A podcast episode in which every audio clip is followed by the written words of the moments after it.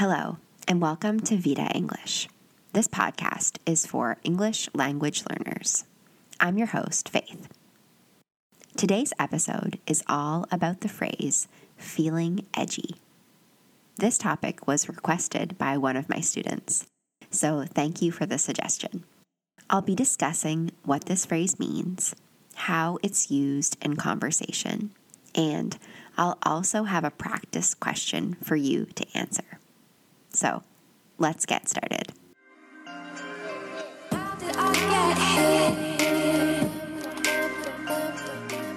So, first off, what does feeling edgy mean? Well, when someone says they're feeling edgy, it means they're feeling nervous, anxious, or on edge.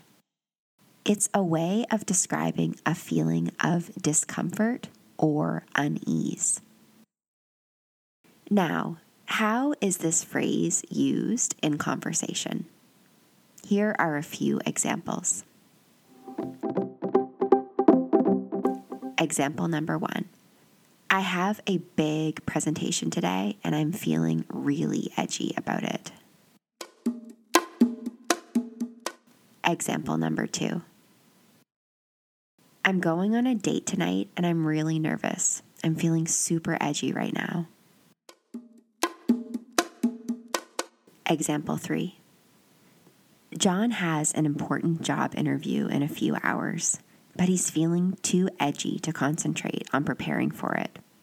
He's going to take a walk outside to clear his head and calm his nerves before going back to his interview prep.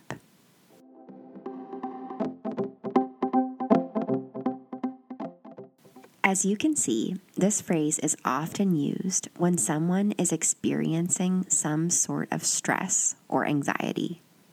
It's a way of expressing and acknowledging discomfort.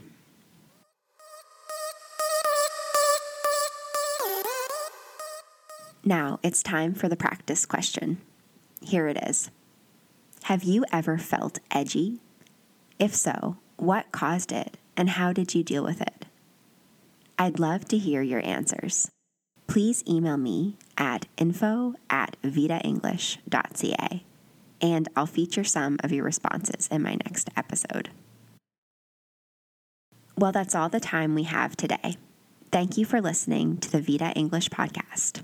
If you have any other phrases or topics you'd like me to cover, please let me know. See you next time.